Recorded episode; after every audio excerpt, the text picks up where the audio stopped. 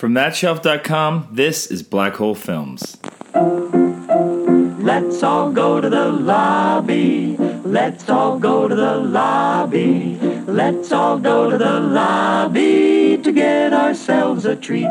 What's a black hole film, you ask? Well, you know those films you always meant to get around to watching, but you never did for whatever reason? Well, that's what they are. And this podcast is all about embracing them and checking those films off our list and talking about them and whatever else happens to come up. I'm Canadian filmmaker Jeremy Lalonde, and I will be your host. You can follow me on Twitter at LonJeremy or check out my website, jeremylalonde.com, for more information on me and my projects. If you like the show, please subscribe to it, rate, review it, and leave a comment on whatever platform it is you're listening. It really does make a difference in helping to get more ears tuning in. And if you like this show, check out the others on the thatshelf.com family of podcasts. And without further delay, let's get into this week's film. This is episode 240, and today I'm joined by filmmaker Rob Haggins. Rob has directed such features as Barbara and Around the World, and on YouTube, he is the bespectacled mofo who is responsible for How to Make a Movie for $1,000. So, you indie filmmakers, check it out because he is full of tips. And we're going to sit down and watch a film together. So we're sitting down to watch Guess Who's Coming to Dinner. I'm Jeremy. I have not seen this film, and today I am with Rob Haggins uh, of the, Spe- the Spectacle Mofo channel and also of the Screenwriting from the Trenches podcast, um, where I'm the co-host uh, with Kay Tuxford. And we just had Jeremy on recently. Yeah. And I have seen this movie. Um, and it's it's it's an it's an interesting film. Um, I, you know, I think growing up, um, you know, black in America, they sort of there are certain things that you have to like watch, and like you almost have to know the entirety of uh, Sidney Poitier's like uh, filmography. Like it's kind of him. It gets sent to you in the in the mail with samples of Tide, right? They do like they send it to you. Be like, oh, okay, you're black, you have to watch this. Okay, there's also reading materials.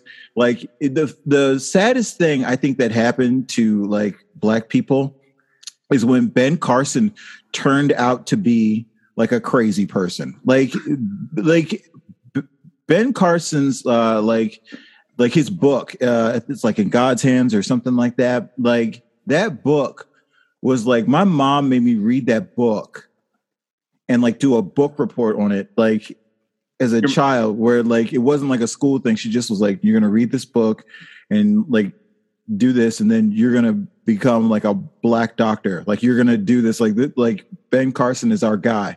You know what i mean? There was just like so much hype surrounding it. i feel like the same thing was like sidney poitier be like oh you want to you want to be in the the film industry? You're gonna be like sidney poitier. You're gonna have poise and like you know things so good. I don't know but like his filmography i feel like a lot of those movies this one in particular and in the heat of the night like you just sort of gets like get sent to you and you're just like you what do you mean you haven't seen it? Are you not black? What are you doing you haven't watched these movies so you have to watch them like you have to it's just Yeah. like a thing so anyway but yeah like uh it's it's interesting um take on interracial relationships and then of course you know you had to watch the um the Ashton Kutcher Bernie Mac remake That's what the, Uh, who the my wife was trying to figure who the remake was recently. Yeah, it was Ashton Kutcher and and, and Bernie Mac, and uh, rest in peace. Um, and I worked with Bernie Mac when he did uh, Head of State. Um, the man was an absolute genius, but he never shut off. It was like he was constantly on, and so it was interesting to see him in that role. And I I was a big fan of his, and also I, I like Ashton Kutcher in movies. I think he gets a bad rap, man, but he's actually really decent in films. Um, like I was watching, what was that movie he did with Natalie Portman? Um, no strings attached. Oh yeah, he's solid in that. Yeah, super solid. And he has this line at the end of the film. It's not going to spoil anything. Well, yeah, it's kind of whatever, but it's a rom com. it's, it's a rom com. You know what it's about. But like at the end, he was like, "You better not come any closer, or I'm gonna, or I'm gonna hold you, and I'm never gonna let go." And she jumps into his arms, and I'm like, "Man, he delivered the shit out of that terrible line." Like, you know what I mean? Yeah, that's tough to do. It- it's but but you can see. But when the line like that works well performance wise, it's gold. But if Yeah. you butcher a line like that, it's terrible. it's like that. It's like uh, that line from um, that line from X Men where like Storm says, "You know what happens to a toad when he gets struck by lightning," and everybody's like, "Uh, Yeah, no, it's true. it's and the worst." And the worst part is, and there's writers out there that write a line like that, and they're like, "I'm a genius." And there's and there's writers like us that write a line like that, and we're like, "Oof, I'm right. I'm, I'm walking a tightrope right now." Yeah, I hope they were able to pull this off because the the correct like thing is like you know the whole she the clouds come in and everything is super dramatic. He's struck, and then the then it's a throwaway line. It's like same thing as everything else. You that's how it's supposed to be delivered. Yeah, But then she just delivers it with this gravitas because Halle Berry, and it's like the same thing as everything. And you're like, what in the no, no, no? Why didn't someone stop her? yeah. That's, that's is that the only take you did? Yeah, is that Because there had to have been better. That that was the best, huh? that was the one? we got it. Moving on, Yeah, moving on. Uh, no, you don't want to do another take, Brian? Yeah. Nope, nope. We're good. We're good. Mr. Singer. Mr. Singer, I- if I could just suggest, maybe you should just throw this one away. No, we don't have. Okay, we we can keep the roll going. We don't even need to. I'm counting my money. Leave me alone. Yeah. Um. Yeah. So I, man. the- Yeah. There. He delivers the hell out of that line, and he's pretty solid. And guess who's coming? And guess who? They shortened it to guess who? yeah, yeah, yeah. Um. Guess who? And it's I'm him looking- and, and Zoe Saldana. I think. Yeah, yeah, yeah. I, so I'm looking forward to this. I, I'm watching it with my kids, not knowing. I'm like, I don't even know what the rating of, the, of this is, and I'm assuming it's got to be appropriate enough. Somewhat. I mean. oh, probably- leave it there. I'll be fine. yeah, I've, I've um, yeah, it's it's it like it probably because you know because you're coming from sort of a Canadian perspective, like it's a little different, I think, because like I don't know if you guys have like the Canadian version of the KKK. You know what I mean? Oh, we oh we have racism here. It's it's. Not, I know you do. I know there's racism everywhere, but it's like I don't feel like you guys. Oh, it's not the same. It's That's not. The, it's not the same. And honest, and, and you know, I'm a Caucasian dude. I can't even like I can't even speak to it being the same or different because I'm on the other side of it, right? So, but it, well, no, I mean, yeah, but not like I, it's not the same as it is. even of like you know the KKK is world famous. You know what I mean? yeah, yeah, like yeah. it, like you say the KKK and people are like ooh. Even in Germany, people are like ooh. They know what it is because their their atrocities are legendary. There's no such thing for like the Canadian like racism is fit to the No, but we have. like, I, I imagine there's chapters of the KKK that were inside Canada or are inside Canada or or however it works. But that would be so shocking to me. Like it would be really weird. Like are they like really polite racists? It's like oh, that's the movie Excuse we have me. to make, Rob. That's the movie we have to make. The, yes. the movie about like the someone trying to form like their own KKK group KK. inside Canada. That is a comedy of errors, and I'm here for it. I'm about There's it. a, oh, there's a there's a Wikipedia page that is it, it did expand operations into uh, Canada, mostly uh, Alberta, apparently. Wow. Okay, so I'll stay away from there. Yeah, I'm gonna send you a Wikipedia page that uh, will g- give you more information That's awesome. on. Uh, I'm not gonna include it in the show notes because. But yeah, there's uh, there was a Ku Klux Klan in Canada, but there's that's got to be there. There's a way to make a dark comedy out of that, man. There's definitely a way to make a dark comedy out of that, and I'm here for it all day. All right, we'll talk later. Like- I, I like that every time we uh, we do a podcast episode, we come up with a new a pitch for a new movie. movie. okay, so I should go and watch with my kids because they gotta go to bed.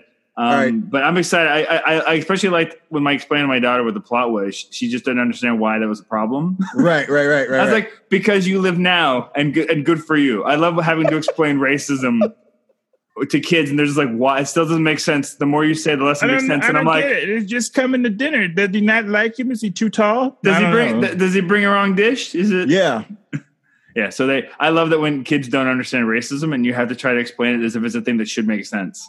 Because the world used to be more of a dumpster fire, if you can believe that. Yeah. Like- and, I- and and explain that I'm like, it was actually illegal at one point for people of different races to get married. And they're like, right. what? It's like, yeah, it's That was actually federal law. yeah.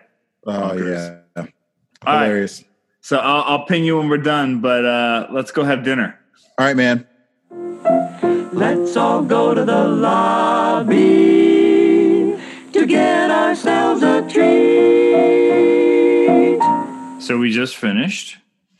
Yep. Uh, and so, how? When's the last time you saw this movie? It's been a while. It's been like I think I was like like uh if not a teenager, like my uh like early adults, like uh twenties, like that sort of thing. So it's been a while. Yeah, uh, I adored the fuck out of this movie. Yeah. I, I, I, I, just sat there with a huge smile on my face and just also shame for having never seen it before. My wife is the same way. She's like, "How have we never watched this movie before?" And I was like, "I guess we're racist. I don't know." I, I don't- No, I mean, uh, look, I'll tell you what. Here's here's what I want to say about this film, having just rewatched it as an adult. I'm watching it and like it's so weird to me that this movie came out when did it come out? 67, 68. No, not that late because Martin Luther King was dead. Yeah, well, he died. There's a story I was reading up about that. No, it, it was late. It was uh I want to say it was 67. I just had it pulled up. Yeah, 67. Yeah. Yeah, he's dead in 68. So Yeah, when um, well the, the story because there's a line about like when he's like guess who's coming to dinner he's like Martin Luther King. So yeah. He died while the movie was in theaters. Like the assassination happened and the studio Yeah. the studio had the scene pulled from the print Oh wow. in the theatrical release. So it's been restored here obviously. But Right. anyway, sorry, what were you going to say? No, it's just that like this movie came out 67, 68 and feels much more progressive Right? than some of the movies we make today. It well Like- that's Like it, it just like there are obvious things like, you know, uh, you know, uh, the I love the um the way that they just, you know, that they've just decided to be like, "Oh, no, I've fallen in love with a negro." um they just you know the negro is sort of the other n word. Like it white people are terrified of it here.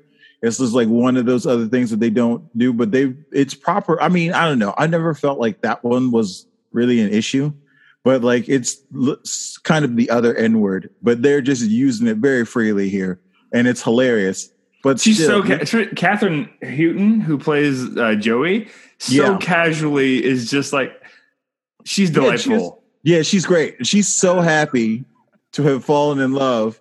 And then, like, you know, it- it's so funny. She's just throwing that word around. It's so great. Um, it feels really progressive. It just, it does. Like, she's just like, no, I'm happy with it. I'm good. I'm, I'm even with a Negro. That scene where um her Ca- Katharine Hepburn has that amazing scene where she fires that woman, right? oh, that's so amazing. Yeah. But then she comes in the house and she's like, you know, Barbara was being a real bitch. Yeah. And she's like, she's like, yeah. And she's like, you should fire her. And she's like, oh, don't be so harsh. You get that from your father. And I was like, ah, that's awesome. I love the line that she gives this woman. She's just like, it's not that we don't want to associate with you. It's just that we're the type of people that you can't afford to associate with. And I was like, oh man, she just insulted this woman's character. Like, oh, so good. so good. And and she and she pays her off. Uh huh.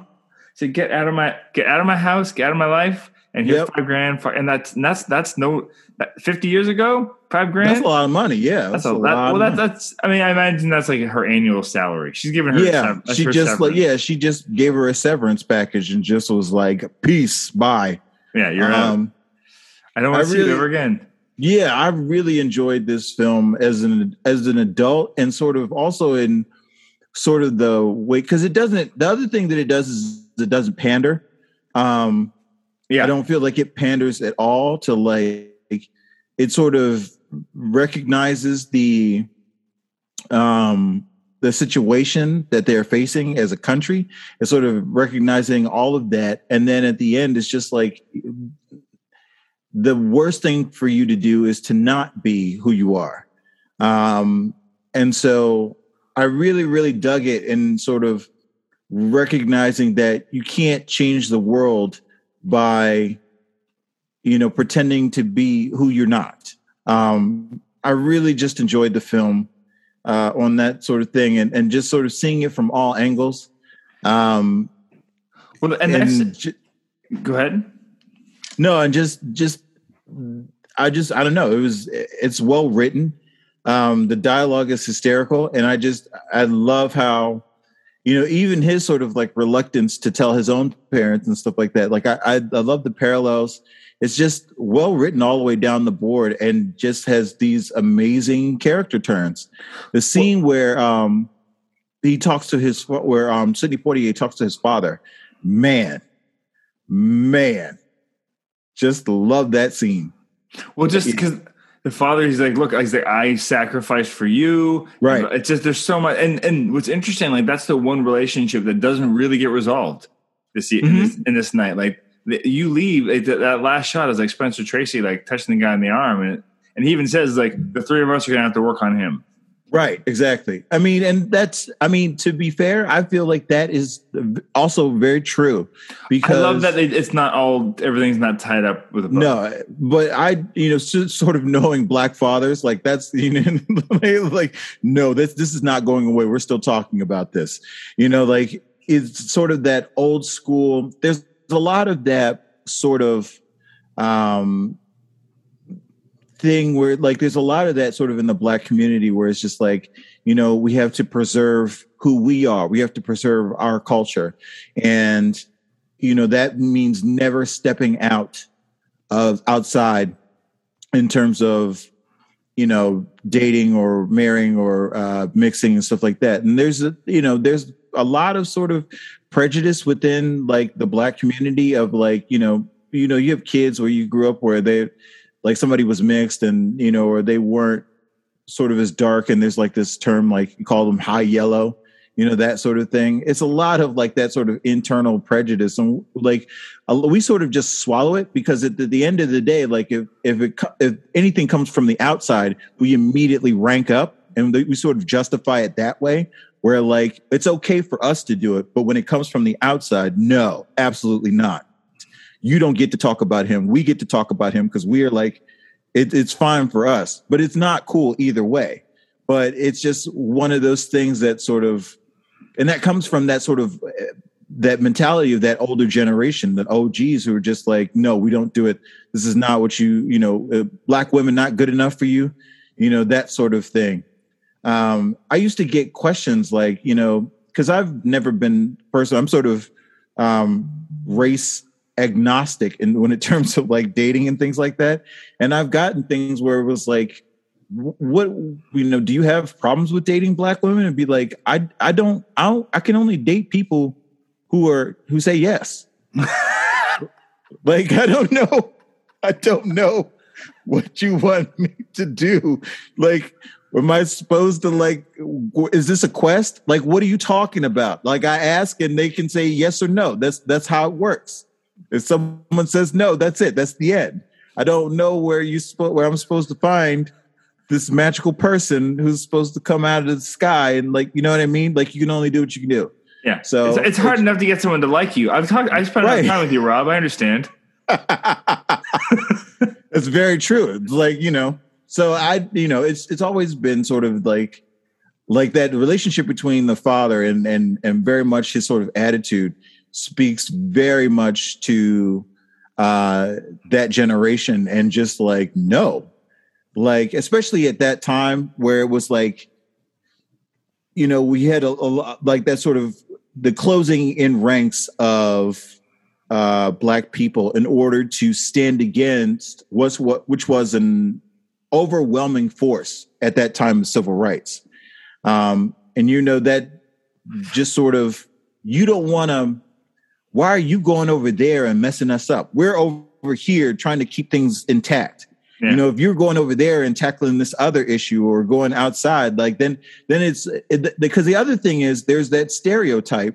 This is the thing that they really don't sort of go into but it's that other stereotype of like you know and it's old. It's that mandingo thing where it's just like the, the black man if they're free they're gonna come out and steal all our women because they're have you seen them? They're just giant sex god savages who can do all the things and they'll take our women and they'll take our jobs and we'll never and you know it's like all that kind of crap.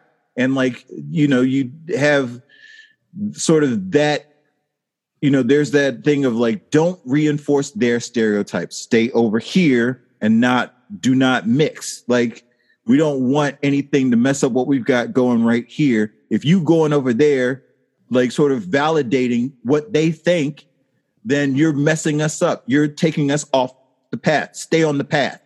So there's a lot of that in there too. Um, and they don't necessarily get into that because I feel like at that point you're telling a, a completely different movie. Yeah. But like, you know, there are those stereotypes. It's implied. Um, you know, like there's that the it's very much implied with the character of Hillary that then ends up getting fired. Like she looks at him and she's just like, "Oh my!" Like you you went to Hawaii and came back with what?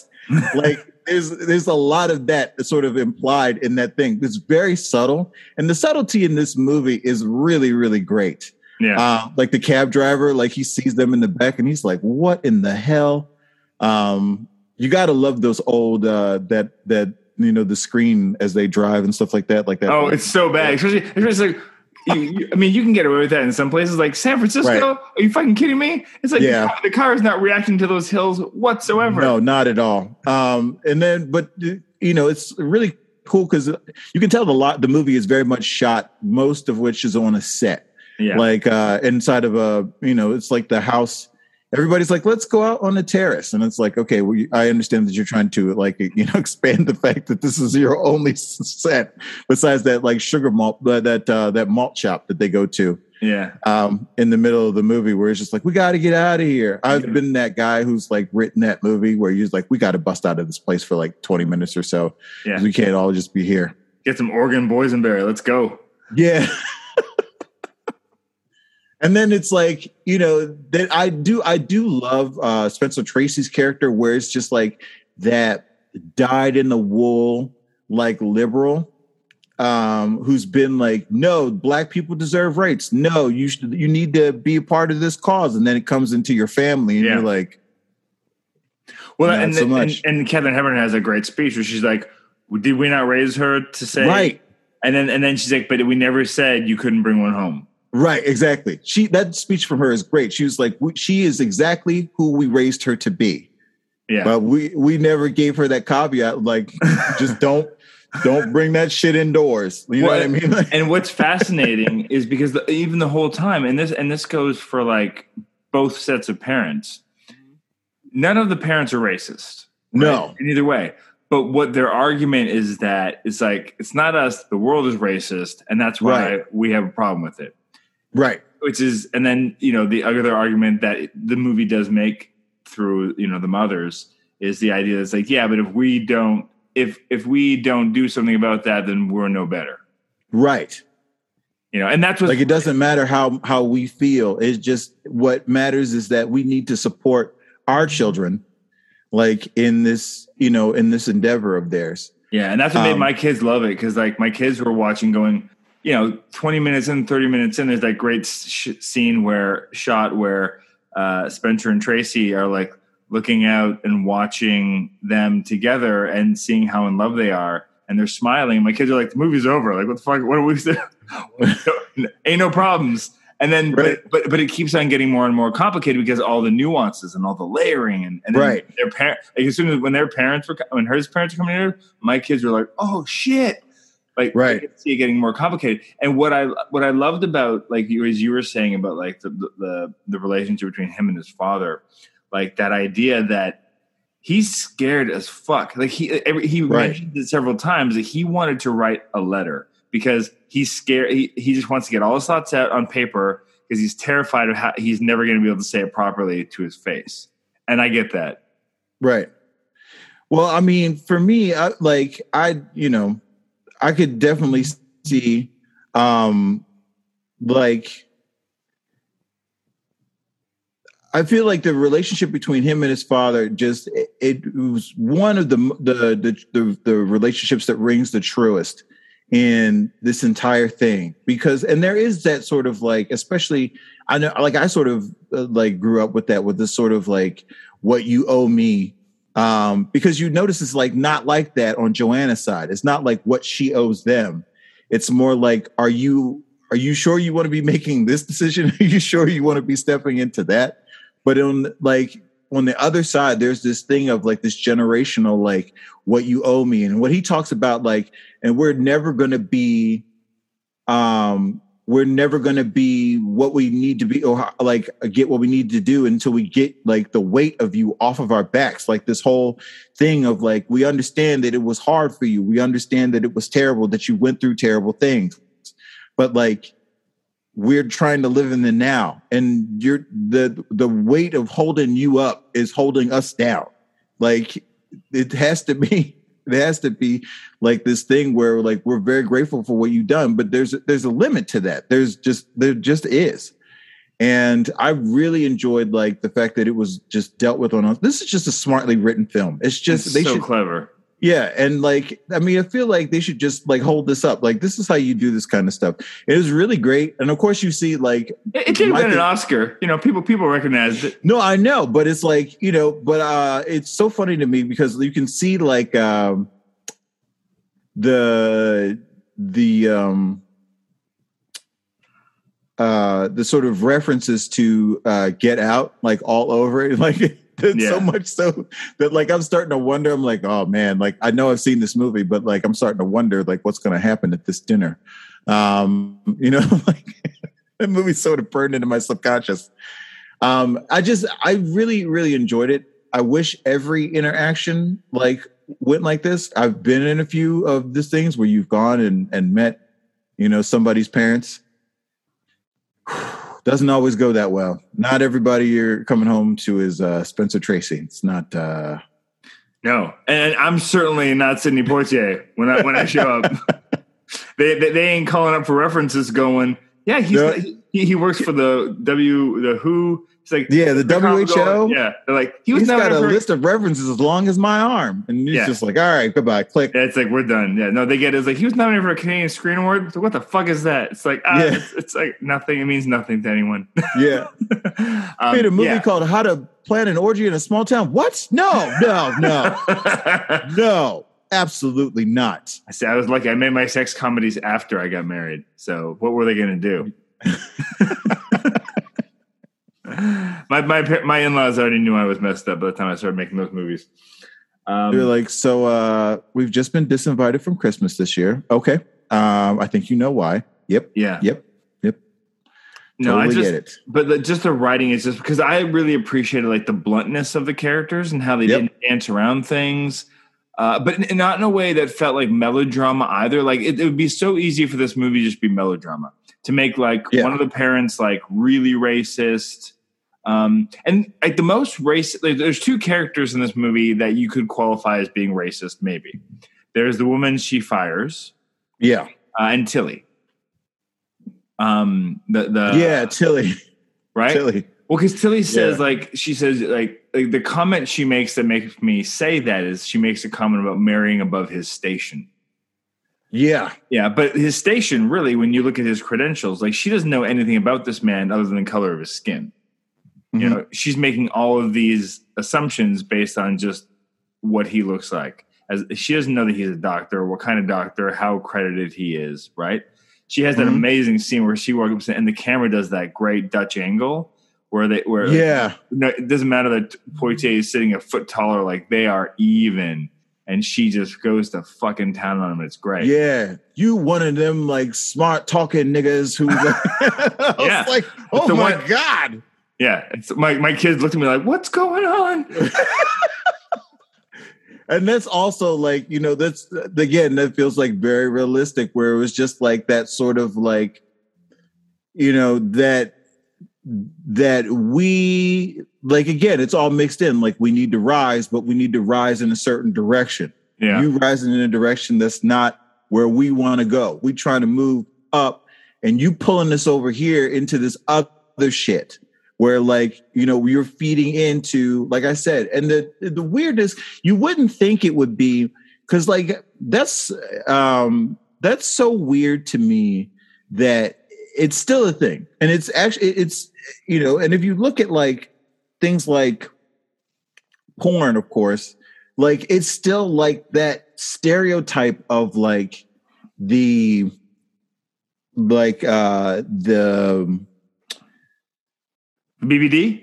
Yeah, like well, yeah, that like you know the like you know the sex craze, you know, the, or just sort of like this the idea of like alpha Negroes who are just walking around like who are gonna do it, who are gonna steal your jobs and your sports and your things and stuff like that, and just like you know this idea. There's a whole culture surrounding it. It's still a thing. It's Yeah. it's, it's so very it's so weird to think about that in 2021. I remember I was listening to like somebody talk about that kind of culture. And this guy was saying, um, you know, when I see a black guy, you know, and my wife looks at him and he looks at her, like he's like, I just give up immediately. I already know that he's won. And I'm like, Hmm. what? Like that's a that's it. Like did, did this man just looked at your wife and you just like automatically you know he's better than you? That, says more about that person's opinions of themselves than anything, really. But right but the idea that such an attitude could exist in like Right. today like that's today this movie was done in 1967 like that that is still a thing and it's like the kind of that stereotype that just will not go away this is like literally slave mentality type shit it's Yeah. still around and it's like it's not only here it's not only palpable but jeremy it is marketable that's what Here's the thing, I have that feeling with my wife, but that's every man, just because I know she's better than me. It doesn't matter what color they are, what race they are, anything. Women too. When my wife looks at a woman, I'm like, it's over. She's that. that they're, gonna, they're, they're gonna take you can clearly do better Yeah. Anyone, anyone. yeah Dogs that walk by. yeah uh, You know, fishy dogs. But it's- all it's dogs so- are better than me. Yeah, but it's so weird that like that's a thing, and like you know, but it is, and like that that's you know her reaction to it, Tillie's reaction to it is like that, where it's just like you are you are pushing the envelope. You like we are finally getting to a place where we can rise up above where we have been, and you are messing up that progress because like and it it seems weird to me. It seems it's it, it seems weird for that to be like a thing, but then you have to also think about not just like the idea of like you know the BBD stereotype, like not just in towards of a sexual way, but also in terms of like mass violence.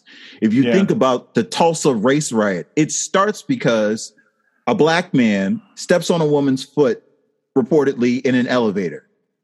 Like this man, like the elevator was like rickety and like it was going up, and he like either from all for what the thing is, he either stepped on her foot as the elevator stopped, or he used his hand to steady her as the elevator came to a stop. This was so shocking to her that she screamed bloody murder. This man, Dick Rowland, ran off like he took off just because he knew what was coming. The police still tracked him down. By the time that it had gotten to the newspapers, he had raped her. That's what it was. The next thing you know, he's in jail. The next thing you know, there's a white posse. There's a white posse coming to lynch this man. Then there's a black posse coming to keep the white posse from lynching this man. There's a gunfight. The white people go and get more guns. The police get involved. Then the police deputize the KKK. Next thing you know, they're bombing a town and killing people. Hundreds of people die because of one man studied himself on a white woman in an elevator. Like that's what they're living in. That's what their generation went through. Like it can escalate that quickly Mhm. for that little. Emmett Till whistled at a white woman, reportedly. Like it just escalates that fast. And once it does, you can't pull it back. It just the violence has to play itself out. Yeah. And then all of a sudden it's like a massacre or a thing. So it's like, do you know what you're doing? Do you know who you are? Do you know where you're living? Do you know what country you're in? Like, because this kind of thing is going to happen and no one is going to be charged with it. Like you will just die. Like, and, and you might take a bunch of us with you. Like, so that fear is real and is palpable. And so those people are saying things and it sounds funny, but it unfortunately it's very real. And Yeah. it's just that kind of like just I don't know. It's it's one of those things where it's it's stupid and the movie is definitely calling towards all of that with these characters. And while their attitudes seem really weird and strange, especially in terms of Tillie, and they certainly are racist to a certain extent, but it, uh, they're based in the reality of this country, which is just no, and that's just it. And and and that's and, it, and it's interesting because it's like, like like sadly we now live in a world where like this movie is still relevant. You know. Mhm. you know, to the point where like you know a movie like Get Out comes out only a few years ago, and it's like is the hit movie of the year yeah, be, because it's like we are still dealing with this bullshit. Right. You know, It is we- literally. It's almost like a like a like if you look at it, especially now that I've seen it again, post Get Out, it feels like somebody was like, well, Jordan Peele was definitely doing a horror remake of that movie. oh sure. Yeah, eh, but it's interesting because I think about like you know growing up. I grew up you know in a super small town that was like predominantly Caucasian, like literally the only like you know uh, you know African Canadian people in our town were my next door neighbors, and so I grew up with them as my best friends and had no idea that like I couldn't even possibly comprehend how they felt because they were the only people I played with, but they were the only people who liked them in the town, right? But for Mhm. me, they were just my next door neighbors. Didn't think about it, Right. right? And but then so growing up in this weird like bubble of the '80s, where you know movies like this have come out 20 years ago at this point, but we're still living this uncomfortable like not racism but racism and this idea that like i remember like feeling like at one point as a kid it's like oh well like you know hundreds of years from now there will be no races we'll all just be like one thing because things will be integrated so much that we'll all just like turn into one color you know Yeah. in, my, in my mind that's what the future looked like you know Right. of years from now but now like as an adult i look at that and i'm like is that harmony? Or like is that because there is that weird divide and i'm curious how you what you think about this concept of either like you know is it better if like the human race eventually evolves towards one thing or does that like just destroy all the history we have of these different cultures and these different backgrounds? You know it's such a weird thing because i get that argument that it's like well no if you marry outside of you know certain lines you're not going to have those lines at one point eventually right. in theory, you know, w- far enough in history. And so it's such an interesting concept to consider um, when you look at race, and that and that doesn't necessarily mean a person's racist for thinking that way. They just Mhm. go, well, how do you protect history without drawing some kind of lines in the sand? Uh, and I don't know how I feel about that. It's just a thought I'm having as an adult, you know, in con- contrast to you know the thoughts, my idyllic thoughts of youth, where it's like, well, eventually we'll all just be the same thing, and then none of this has to matter. Right. Well, I see. I think. I think everybody sort of like thing. I, for me, like when I think about the idea of, um, you know, racial harmony and stuff like that, I can't think any further than Gene Roddenberry's Star Trek. Um, you know, where it's just like everybody, like the fact that everybody's just sort of united under the fact that we're all human beings. I- think for like in terms of um like culture and and and where we are, uh, the place where I really like to get to is like you know when you have people who be like you know you know this name you know um eh, you know if somebody's last name is Schmegel you know what I mean you know their like their heritage is, is Jewish and they have like you know they can be orthodox or non-orthodox and there's you know but they get to they can look back at their history and stuff like that and everybody just knows that you know that that name is Jewish it's fine and nobody has a problem with that. It's just one of those things where it's like, oh, okay, like you know, and they have like people know their answers to be like, my so and so did so and so on so and so date. Like you know, they go back and they do it, and it's not a problem. And everybody's just like, oh, okay, well, that person knows their history. It's fine. For me, the best case scenario would be like if you like, you know, people can just recognize and be like, oh, you know, like my dad did this, and it doesn't matter what people's color is or whatever like that. It's just people, you know, know their history. For you know, for black people, of a thing is sort of a sore subject because there's so much of our history that's been erased and Mm. or just doesn't exist. But like, um, it would be interesting if we could get to a place where we could, you know, just proudly be like, you know, uh, you know, sort of deal with the history of our ancestors in this country and just be like, oh, my answer was ancestor was this, my ancestor was that, and then just not care. But like, you know, and people are just, you know, dealing with it the same way you deal with, you know, I don't know, like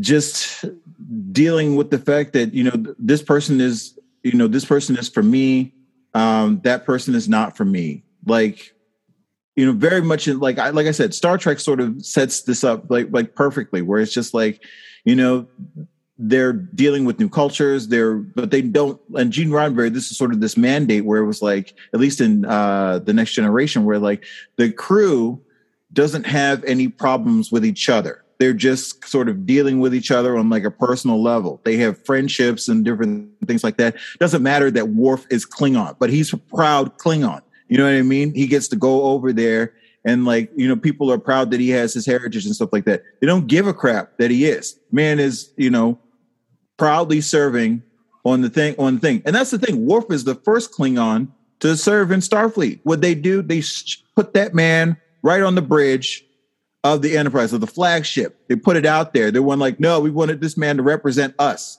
This is what we're about. This is what we do. Like, I would love to get to the human race just to see it's like that. Be like, no, this is who we are. This is who we want to be. The best, the brightest minds all intermingling, all having no conflicts with each other, all like commingling on this ship, and we're going out and we're ambassadors to the fucking galaxy. We're going out there and we're doing this shit. We're gonna we're gonna we're gonna expand this thing. We're gonna bring our way of life to everybody. Everyone can be like this. Like I, I sort of like you know if that was the human race.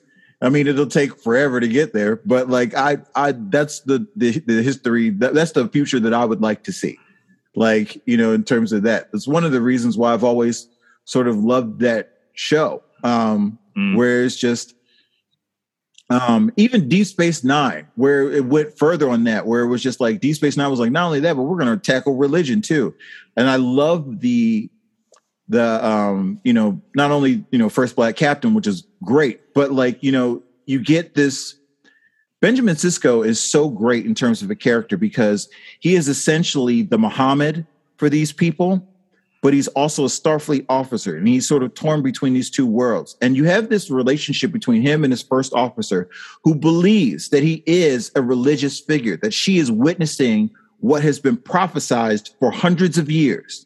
Like the things that he's a part of have been prophesized and she has to sort of hold herself in check, knowing that she could be potentially part of history. But at the same time, he is also her commanding officer, and he's also a part of the Federation. And the two of them, and she never sort of comes out of pocket, but it's a very delicate relationship that the two of them have.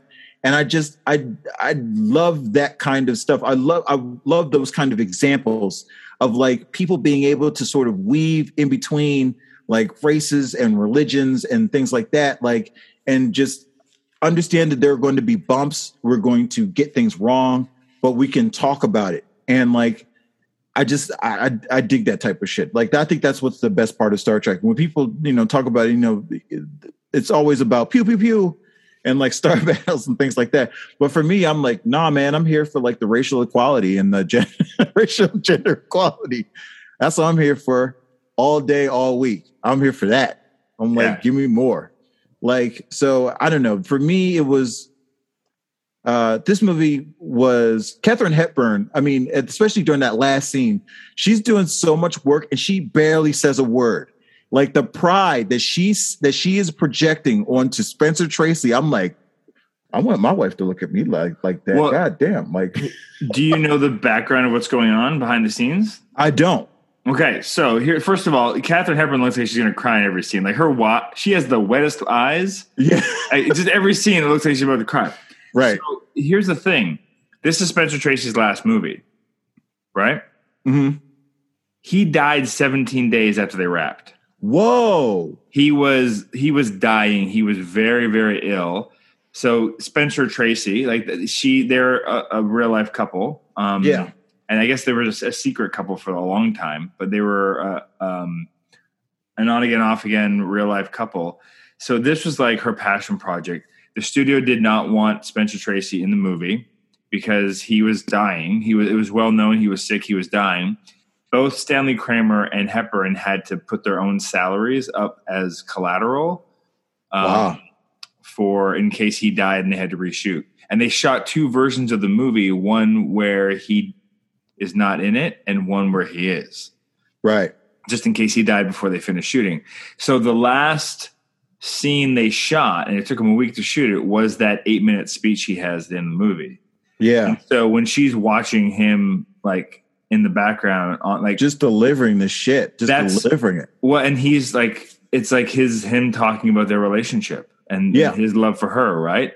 And it's the last and it's his last thing he ever said on camera. Wow.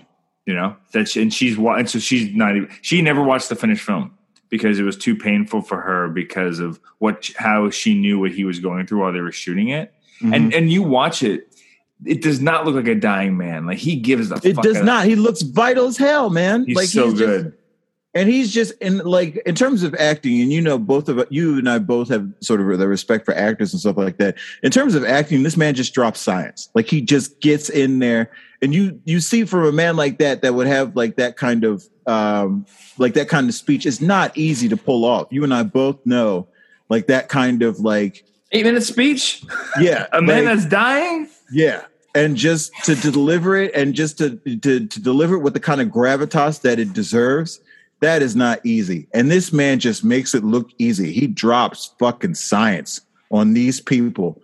Holy shit, this man just like goes for it. And I'm like, you know what? I'm here for everything this man has to say. Like he's just going for it, like piece by piece by piece.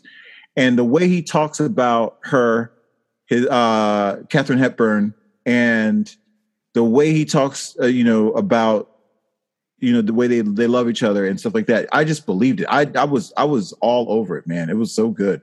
well Um, the movie only works for two reasons is because you buy that last speech mhm. you know but also like when you think about it because i was looking through like all the nominations and stuff uh and you know the one actor who's not nominated for this movie is is well two or or, or houghton or and poitier is not nominated either right Mhm. he's already won an oscar at this point in his Yeah. career but that's not to say but also it's like he's not in the movie as much as as some of these other characters and he doesn't necessarily get like he gets some great scenes they all get great scenes but right.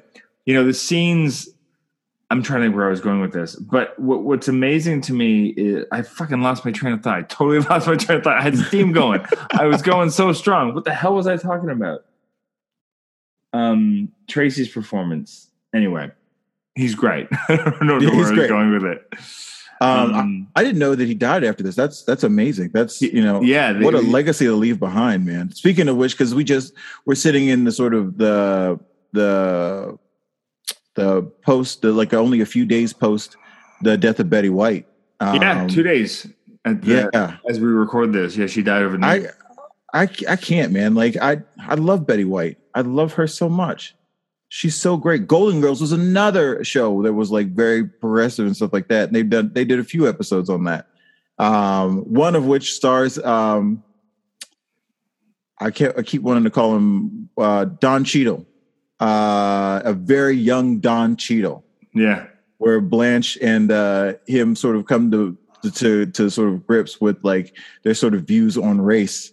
Um, it's one of the more famous episodes of the Golden Girls, um, and just you know, it's of course it's great, but like Betty White, just uh, absolute national treasure. I didn't know like. I don't know what she died of. I mean, but she's 99, so She she died of life. Like she just Yeah. I think she's just old. We we had the the Canadian film community had a huge shocking death over the the break. Uh, Jean Marc Vallée, who directed. yeah, yeah, yeah. I uh, heard Dal- about I mean, as far as you know, bigger movies, he directed uh, Dallas Buyers Club, Wild, um, a bunch of TV, like great big like HBO TV. Big wait, Wild, the the um, the Reese Reese Witherspoon. Witherspoon? yeah, Oh, I love that movie. yeah, and he directed Dallas Buyers Club. Uh, Dallas Buyers Club. I only recently saw it in the last year, and I was fucking blown away by it. Like Yeah. I, I, I remember. I don't know. It was one of those movies that people always said that I, was like, I don't know, this doesn't look like my movie, man. And then I saw it, and I was just like, holy shit! It's so good. Just like the way it looks, like the like he uses mostly available light. But just if you want to, like, if you get a chance, deep dive, look back at some of his older Canadian stuff. The movie, his movie Crazy, is one of Mhm. my favorite movies of all of all time. Uh, I'll check that out. Cafe de Flores. Anyway, he he was only I think he's only in his late late fifties maybe, Yeah, but he uh, I, they haven't as, as of yet that I've noticed. Um, probably by the time this comes out, uh, they will have given an official, but it seems like he just all they really said was he was at his cabin up north he, or in Montreal, died died over the weekend suddenly. So all I can think of is heart attack. Um, I don't know more than that, but it was it it, it kind of like hit us hard over here because he's kind of like between him and Villeneuve, right? Like they're our, our biggest and brightest right now, and so that was Yeah. that was a big shocker for for us. But but yeah, but to think of like Tracy doing this performance uh, when he's on his basically on his deathbed is is Yeah, I you don't you could not tell. Like you could not tell. he's Like, playing the full piano. Mhm. You know that scene when like that scene when he just fucking comes home and he's so casual. He's like, "I'm gonna go play golf." It's like, "Oh, nice to meet you, doctor." Like just casual, casual, casual. My Yeah. My, kids are just it's so beautifully done. My kids are sitting there waiting for the ball to drop, right? And then Right, he just and walks he out and he stops. And you're not even on his face. He just stops, and you're like, "Oh shit!" Like my oh, kids shit, laugh. He just hit it. He just it just oh it just went through his head. Oh no, and he he sells it, man. That's the thing. Okay, um, just in terms of acting, like, and this is one of the things that I'm sort of focusing on as I'm going into like you know making a movie like season two of. That like you know, there's a thing where like this is the the thing that like really really I don't know how to do it. I've seen you do it. I've seen it in your movies, and I've always been really, really jealous of it. Like there, like there are things. There's a way to get an actor, or like um, I don't know, maybe it's like the caliber of actor, but like you can like when you hire people to do things that have been to say words that are written on a page, like you're playing make believe yeah, professionally um or, or it's as close to professional as you can get but you're you're playing make believe and then it takes like a certain amount of talent to be able to go in and take these things that you, somebody has written on a page and then turn them into these compelling scenes. And you know that's one of the reasons why scripts have to be so good but even a good actor can change a bad script like we were talking about earlier with Ashton Kutcher, Yeah. that's one of the lines. But you take Tracy, who like literally takes this moment. It could have been very cliched, but the man just stops, and you can see it hit him, and he's just like, no, no, no. There's something going on here. Yeah. No, no. And he turns around, and I'm like, this man's getting it. He's coming back. oh no.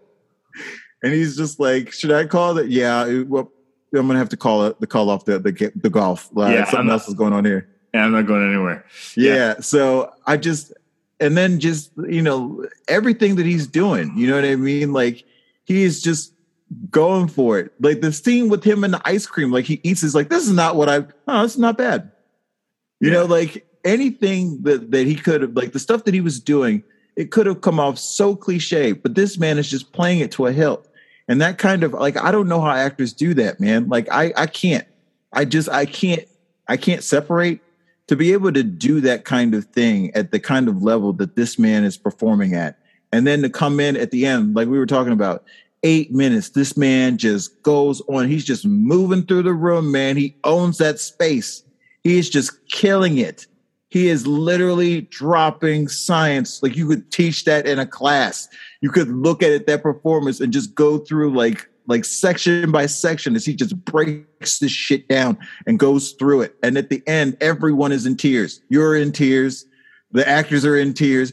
Everybody's in tears because this man has dropped science. It, you believe it. I believe this family. I believe the whole movie. I'm here for it. Yeah. Play the credits. I don't want to see anymore. That's it. We're Yeah. done. Go eat dinner, Tillie. Right. Make dinner. Yeah. Well, I remember. I remember what I was going to say now. So it, the movie, like, it works for a million reasons, but it works exceptionally well because of that scene at the end, obviously. But it's Right. wor- But the only reason, like, the movie works past the opening twenty minutes is because you believe so quickly. Like the movie does such an efficient job of making you be like, yeah, these two are in love, and they Right. deserve and they deserve love. Like the, if that didn't work, the movie would would tank.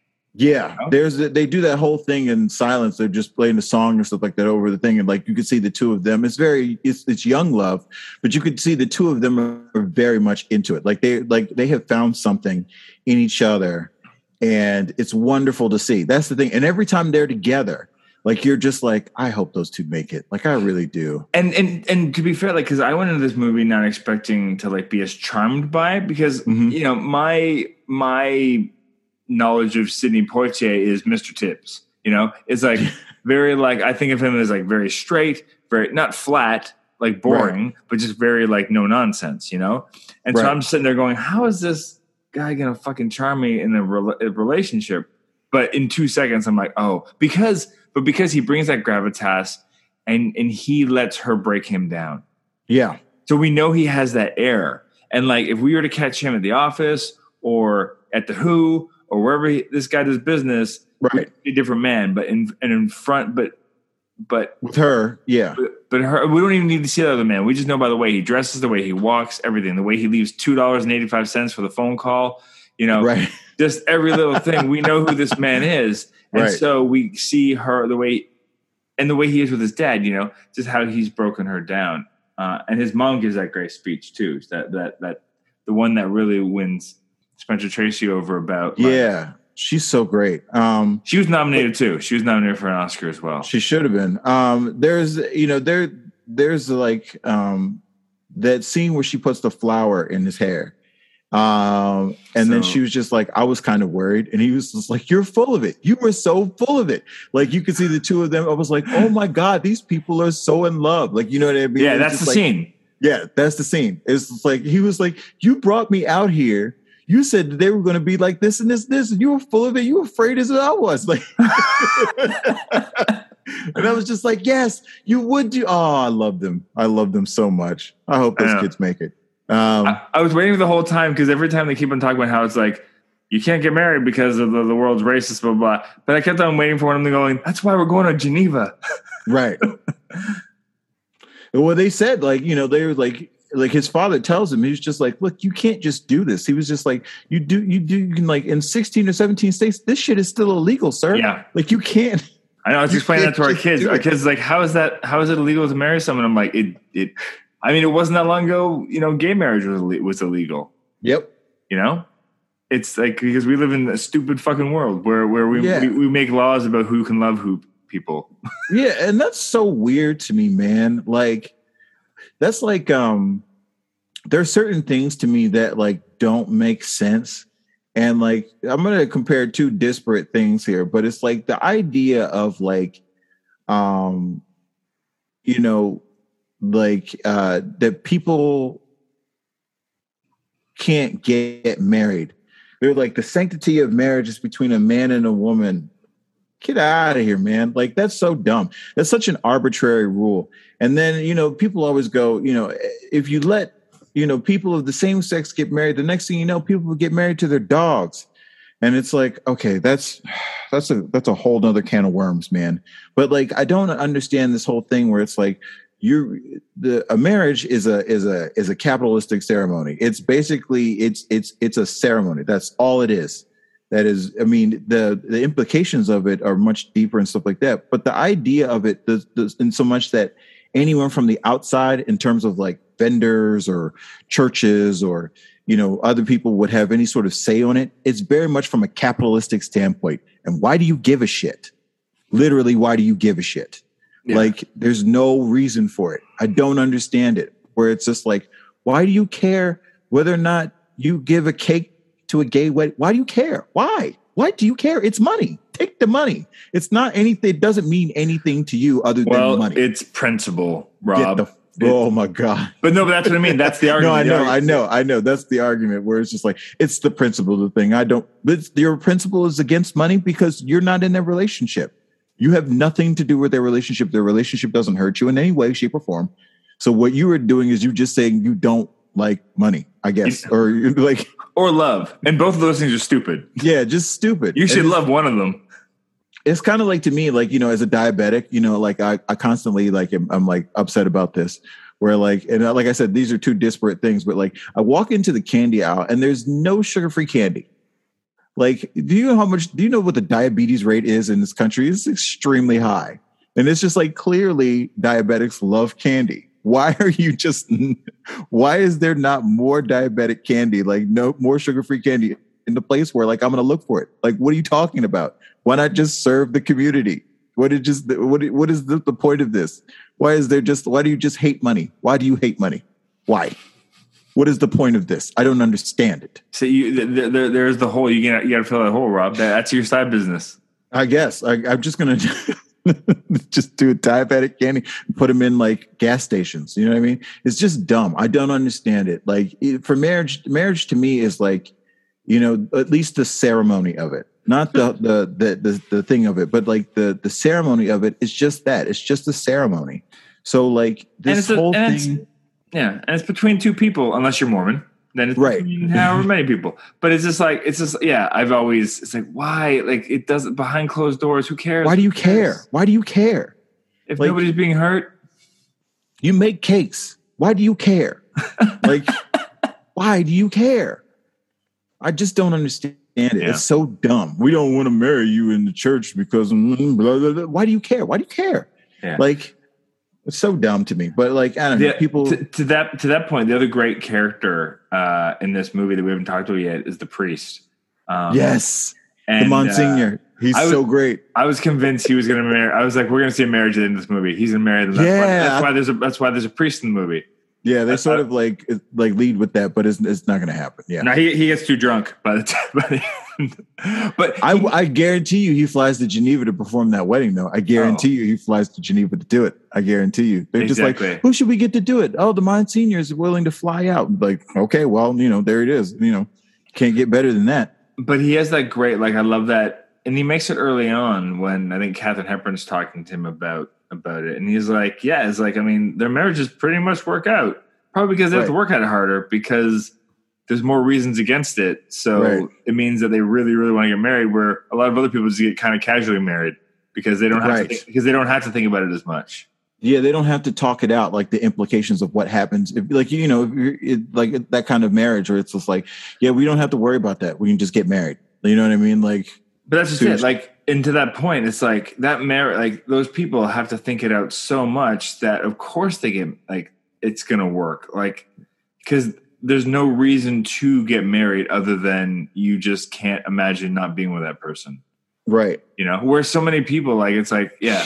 So I love that. Like, there's so many great little things like that that are such small little nuggets that um that just ring ring true. Even today, it's just so so smart. The um and I love I love that it's like I think there's like one or two exceptions, but you know, we have a cast with just these great, great characters, and almost everyone gets a scene together. Like Mhm. that's just one on one, and they're all like you're just waiting for it because you know you're just waiting for how these two people are gonna like what are they gonna talk about? What's gonna happen when these two people sit down together? You know? Yeah.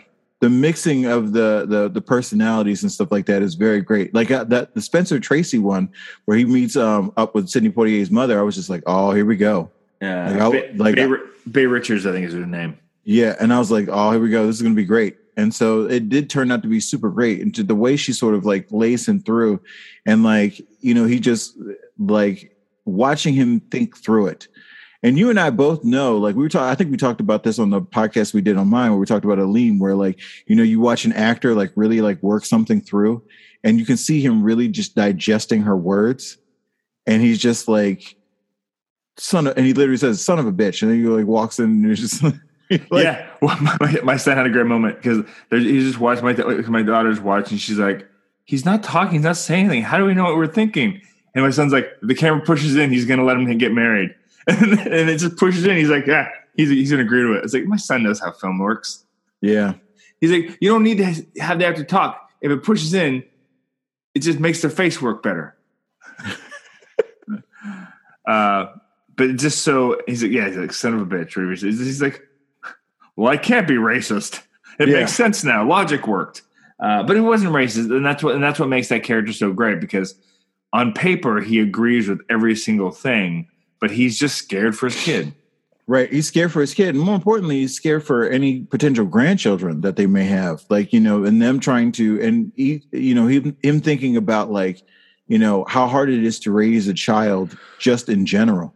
And then to have that sort of on top of it, this like layer of, you know, because he knows he he's like clearly been down in that thing uh, of the trenches of like you know racial uh, inequality and like you know fighting on those battles and stuff like that. And now having to add this layer of like you know you're you're you know as a parent you're always trying to keep your child alive no matter what. And now you have this thing on top of it where you like someone will hate your child irrationally. They will just decide to hate your child because.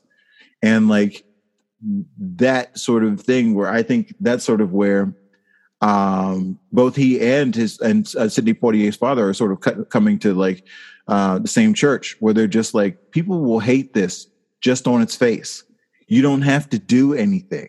People just aren't going to like it, and because they hate, that hate breeds into something, especially in this country, that is potentially violent and can be tragic. And so for that, like he's seeing it in terms of not just his daughter, but also his grandchildren.